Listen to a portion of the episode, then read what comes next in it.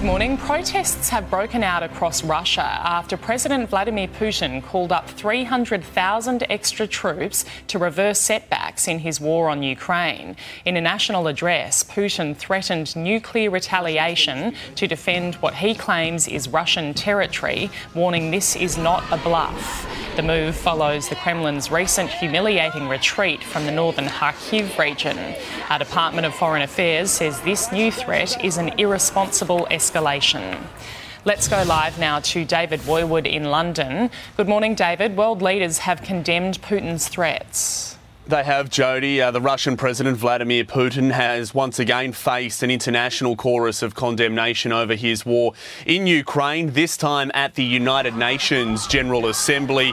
Uh, but the Russian president is also uh, facing his own wave of unrest back at home. These images here of these protests that have been breaking out around the country. More than 100 people were arrested in parts of Moscow in the past six hours or so. Demonstrators holding those no to mobilisation posters. Uh, they were dragged away by armed police. These armed police, of course, there to stamp out any form of civil unrest or civil uprising. Look, others, though, have been snapping up airfares and plane tickets out of the country, fearful that perhaps the borders to Russia could slam shut at a moment's notice, and also fearful that they could be drafted into a wider military effort here by the Russian uh, army. 300,000 reservists have already been called up by Vladimir Putin uh, in, in a war that was today once again the focus of the US President Joe Biden as he addressed the United Nations General Assembly in New York.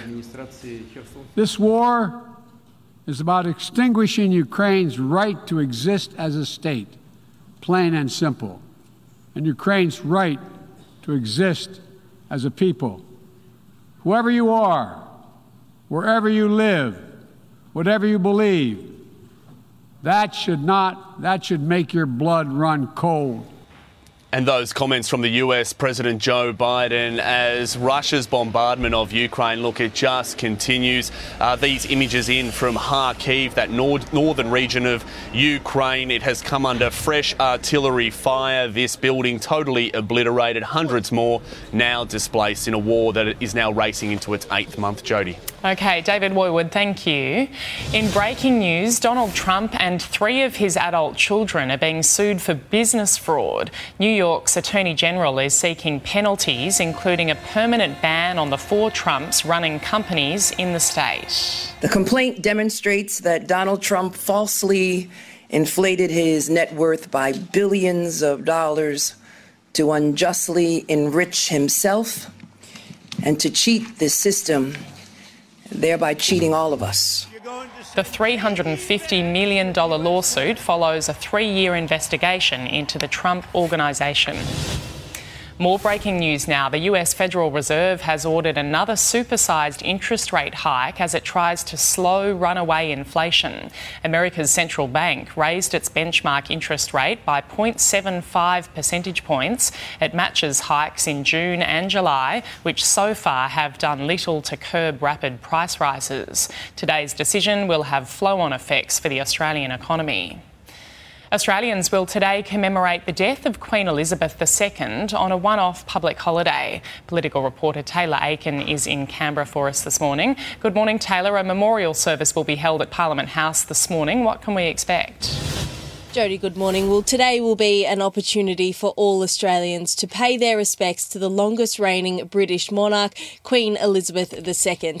There will be a national service held here in Canberra with state and territory leaders travelling to the capital to join Prime Minister Anthony Albanese and the Governor General, who only arrived home from London yesterday.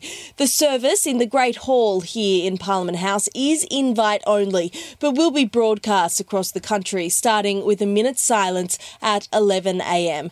The Queen officially opened Parliament House in 1988 with Prime Minister Anthony Albanese saying the day of mourning would be a chance for all Australians to reflect on the Queen's long reign and dedication to service. Parliament will also resume tomorrow with a day of condolence motions both in the House and in the Senate. Jody. Okay, Taylor Aiken in Canberra, thank you. A bombshell report about the alleged mistreatment of Indigenous horse Hawthorn players and their partners has claimed its first scalp.